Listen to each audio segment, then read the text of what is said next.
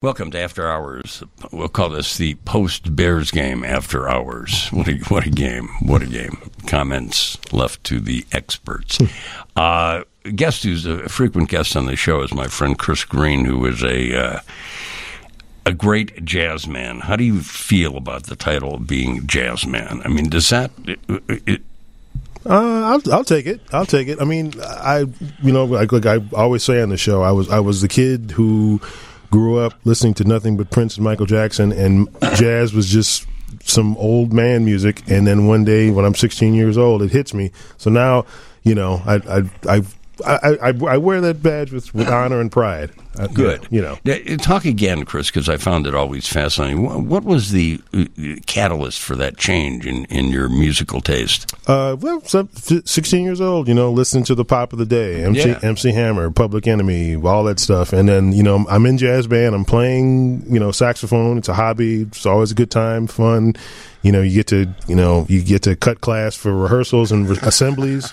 You know, so, it's, so I'm sticking. It's a way to cut class. You know, so I'm, so I'm sticking with it. And then my band director's always like, "You need to listen to this stuff because this is important. This is your instrument." I'm like, "Ah, whatever. This, that stuff sucks." And then Did you say, wait, there's this Clarence Clemons guy? Right, right. He Clarence Clemons or whatever. I was like, eh, you know, Bruce Springsteen's all right, but eh, you know, that jazz stuff. And then he's like, all right, go home and listen to uh, Coltrane's My Favorite Things tonight. And I'm like, fine, whatever. And I listened to it, and, And I'm like, literally changed your life. and I'm like, this stuff is amazing. I'm like, wow, thank you, thank you. And so, yeah, and pretty much from there, it's like, who did this Coltrane play with? We played with Miles Davis, and then you you're just go on through Miles Davis Yeah. and Eric Dolphy and that whole and, Yeah, you and just- that whole that whole crowd. yeah. Let me ask you. I read an interesting piece in uh, the New York Times this morning about Jan Wenner, who used to run, uh, who who invented Rolling Stone magazine. Okay. And he said in there he, he- a very interesting thing. The author was talking to him the, about uh, contemporary music, and he said rock and roll is gone. Rock and roll is done. And he said rock and roll is going to wind up like jazz. And I thought that's really kind of unfair because there are so, I think, Yeah. so many talented jazz Absolutely. people. I, This- you and your you and your quartet among them. Yeah, this town's o- this town's overrun with them. I mean, maybe he means that's a. I have to read the article Yeah. because it's, it's a pretty interesting interesting statement. I think recently it was some R and B star. Oh, who was it? Somebody was like R and B is dead. So it's like you you. It, it's easy to it's easy to say that you know if you're th- if you're talking purely on like MTV or, or mass media or whatever. Yeah. But if you're talking about like the little rooms that I play or, or just the, the general community at large, like we're all, you know, we're thankfully there's things seem to be back up and running with the scene. Thankfully, Well, So, now, I mean, you've had, and I know you've been on the show during the whole pandemic when things for your career and your music have been basically shut down. Yes. Uh, You're now sort of out of your shell, you and the guys, yeah, aren't you? Yeah, thankfully it's we're kind of making up for lost time. I mean, we've got the new album out, and that's getting some good reviews, and, and it's kind of. It, it, interestingly enough, like it, the way the way the, uh, the as we talked about before, I mean, part of the album was recorded before the shutdown. Uh, one of the songs was recorded after, so it it kind of captures, a, if you will, a snapshot of you know our life before, during, and after the the uh, shutdown. I've had a few performers on in the last few months, and I've, I'm curious. Was curious uh, for them to answer the question. I'm going to ask you: How did this two-year sort of you're sort of locked away for two years? Mm-hmm. You're certainly all playing, maybe with each other, but also by yourselves. Right. How has it changed uh, philosophically your music? That's a good question. So one of the things about me is that I'm I'm, I'm always I've, I've I've got a list of things to do. I've always got like the, the things I always joke with my mother-in-law like these are the things I need to do to for complete world domination. I just put I put them on my on my on my iPhone thing like I need to do this, need to make that move, need to practice this, whatever. And then so you and then there's a list there's a list I have a playlist of of solos that I need to learn you know just to for my own edu- education just Sure. to get get my lang- my uh, language and com- my command of my instrument better and so it, and it, it's, it's it gets longer and longer as I hear a solo. I'm like, oh, I'm, I need to learn that one day. And so you're like, man, if I only had the time to really work on this stuff, I would, I'd be incredible.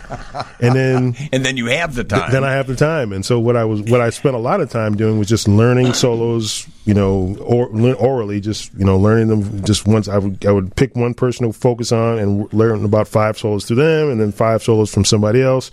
And so what I found is when I get back I'm I'm starting not so much to play like my heroes, but I'm able to think like them. And you can also feel their influence then yes, too. I can feel their influence, and I can also kind of take apart. I've I've gotten a lot better, like hearing a person and immediately zeroing in on like who their influences are. So this period for you has been a period of of growth. Th- thankfully, yes. I mean, my, my, experience was obviously lucky, you know, more fortunate than a lot of people. Sure. But, uh, but yeah, when, I, you know, thankfully my, my wife was in a position where she could work at home. I was helping my son with his Zoom school stuff. But when I wasn't helping him with stuff and tending to family stuff, I could retreat in my studio and work on stuff. And, you know, with the hope that, hey, hopefully one day I'll be able to put this stuff back into practice.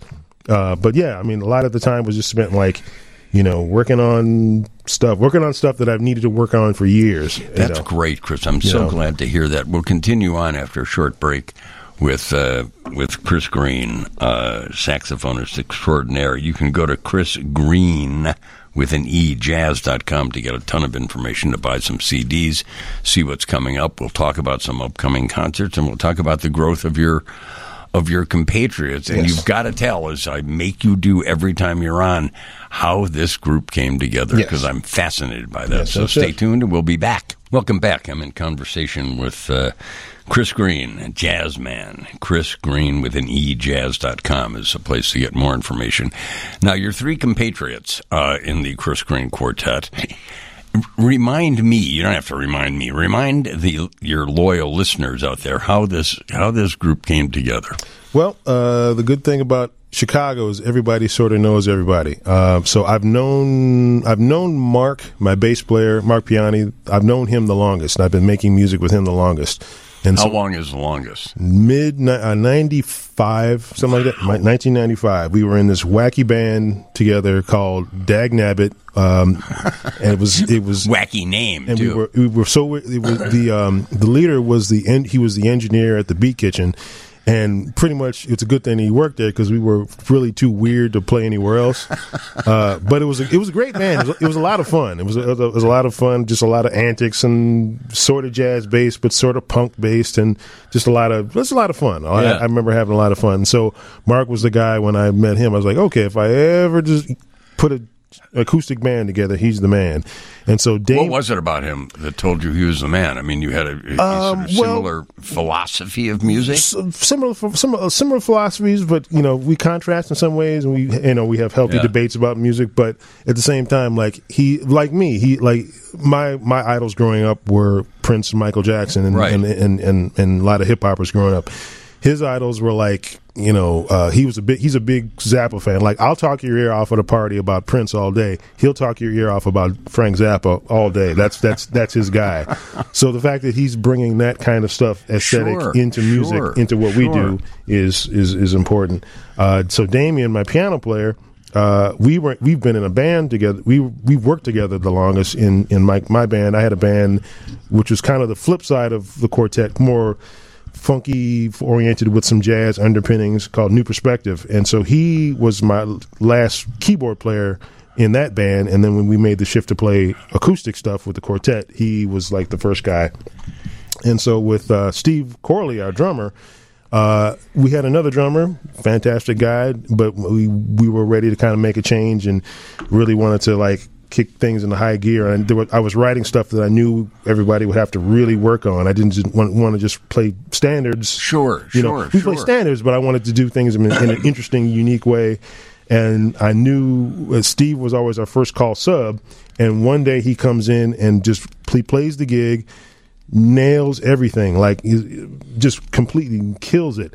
And so he leaves. I pay him his money. He leaves, and then me and Mark and Damien are standing at the venue for like two hours afterwards. Like that was the greatest gig we've ever played. Like Wow. why? You just knew. yeah, we we need to have that. And what happened tonight needs to happen all the time. And how long ago was that? You guys have been together as as a quartet for some time. Yeah, now, the, right? the band's been together since 20, 2005. Steve, Wow. Steve joined in 2011. Wow. So, so that's and pre- so pretty much it's it's been Steve and me Yes, I know. Manning I've met these guys, and Yeah. they're lovely, wonderful people. Yeah. Mm-hmm. Not only great musicians.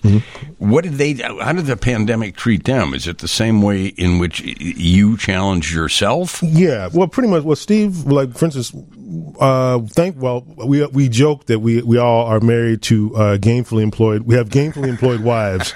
So we That is the key for anybody who wants to So- be a jazz man. So we, we we joked about that, but uh, fortunately, like both Mark, Mark and Damien are both private instructors, so they they taught a lot. Mark taught a lot of bass lessons and and um, studio lessons uh, on, via Zoom, and I think he teaches guitar too. And then Damien does piano lessons, so he was giving his piano lessons over Zoom and everything.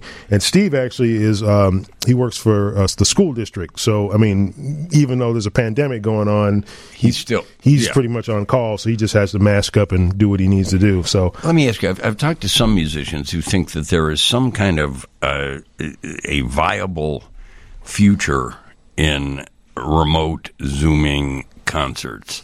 I, I don't like to think so as a consumer. Uh, Zoom doesn't do it for me at all. There's no. It lacks the kind of. It lacks the physical intimacy of, of seeing a show. the physical intimacy, there's there's always there's a delay. You know, even when you're you're having conversations on Zoom, there's always that little bit of a delay. You know, Agreed. I mean, I I, partic- I mean, I participated in a few like Zoom recording sessions, like where I would record and I I would. Uh, somebody would send me like a skeleton of a track or, or a click track or something, and I would put my part on it, and then somebody would sync all the parts together, and it would be on one big screen. Yeah. and those were really cool. I mean, those are really cool. Those are cool, cool to look at. It was a great thing to see during the pandemic, like people still making music and pushing forward. But it, it for what we do as a quartet, it just it. I mean, it Well, wouldn't but work. it's also, Chris, what seems to be missing from those kinds of things when it's for remote artists Yeah. Is the interplay that one can see uh, on a stage. Absolutely. As we're making eye contact, we're looking at each other. Um, um, what what I what I play has will directly influence what the other guys are doing, Exactly. and vice versa. And y and it's really hard to do. And people have during the pandemic were like, or during the shutdown, were like, "Hey, you guys should do something." And I'm like, eh, "It's just it's just not going to work for what we do. If we were if we were a rock band or a pop band or a hip hop band." That kind of thing would, would probably work. Everybody can kind of put the cut and paste their tracks, but the very thing that makes what we do interesting is the fact that we're we're having a conversation in real time. So when you guys got back together a little before, but uh, this July, Mm-hmm. not not that many months ago, you performed over three or four nights at the Jazz yes, Showcase. yep, four nights. Yep. What was that like? Was it? I mean, maybe you'd been together before, but this was really a big coming out party. Yeah, you know the the, the showcase is, is really it's a it's it's some it's a it's a special thing. It's a really Yeah. special room. Yeah. And what what I, what what we kind of we kind of did some kind of inform. I did I don't know how this happened, but I found myself every night kind of doing some informal polling, like, hey, where's everybody from? And so if some people would be, hey, I'm from the South Side. Hey, I'm from the North Side. Hey, I'm from Milwaukee. Yeah. Hey, we're from we're in town from Cleveland. Hey, we're in town from Finland. Hey, we're in town from Australia. Wait, See, that's one know. of the things about the showcase. The showcase does attract, Mm-hmm. still because of the reputation of the showcase, it attracts an international. It really crowd. does. And- I mean, it's a very local crowd, but you, all, you will find in that crowd on any given night Yeah. people from around the world. Yep, I would say like a third third of our audience were like our our fans. Sure. a third were like people out and about uh, for a night for a night on the town. Like let's go see some. Let's go see who's playing at the showcase. Sure. The third other third were like people from those people from out of town. I've heard of this place.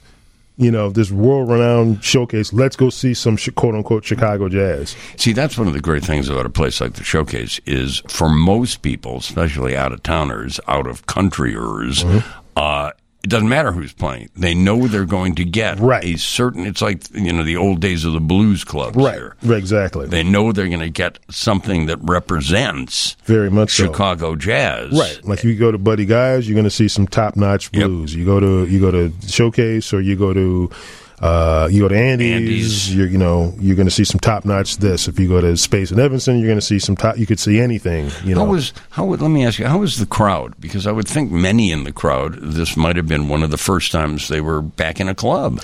Uh, really appreciative. Really, Yeah, really. I mean, energetic, appreciative. Uh, you know, like I, they, you know, I joked they they clapped in all the right spots, but they were, they were, they were, but they were really, really, really fun. And I, I always try to take like, it's funny, like once you jazz is you know has this reputation of being stuffy and i try to i try to i, I try to fight that so i'm trying to like Yeah, yeah. joke joke with the crowd and you know show them that we're having fun and Well, you're not Miles Davis. You're not turning your back no, on the crowd no, to play. no. Uh, you know that. but they see us having fun and consequently they're they're like okay those guys are enjoying themselves and maybe i should yeah See, okay that's that's what I think is the the key to live music Mm-hmm. is that collective energy that's shared between audience Absolutely. and performers, and I think it it energizes and empowers the performers. yes you yes. find that too. Absolutely, absolutely. I mean, if we're if uh, yeah, I mean, if if if they're having a good time, uh, off, then we're we're enjoying ourselves, you know, and uh, consequently, or in, inversely, if they see us having a good time, they're going to be like, oh wow, this, you know, they they look like they're having a great time, you know. So it ends up working. I will for you, uh, ladies and gentlemen. Chris is going to be here all the way until a quarter to six. Uh, we'll play. Krista Flores, the great engineer, has a CD, and we'll play a little something after you listen to the news. And we'll also talk about, uh, we just talked about his previous jazz showcase show. She'll be at City Winery. Uh, it's coming Monday. uh, Monday the nineteenth. Yep, yep, yep. Uh, and we'll talk about that. Yes. We'll talk about that because I, I also want to talk about the difference in various venues Okay. that takes place too. That Okay.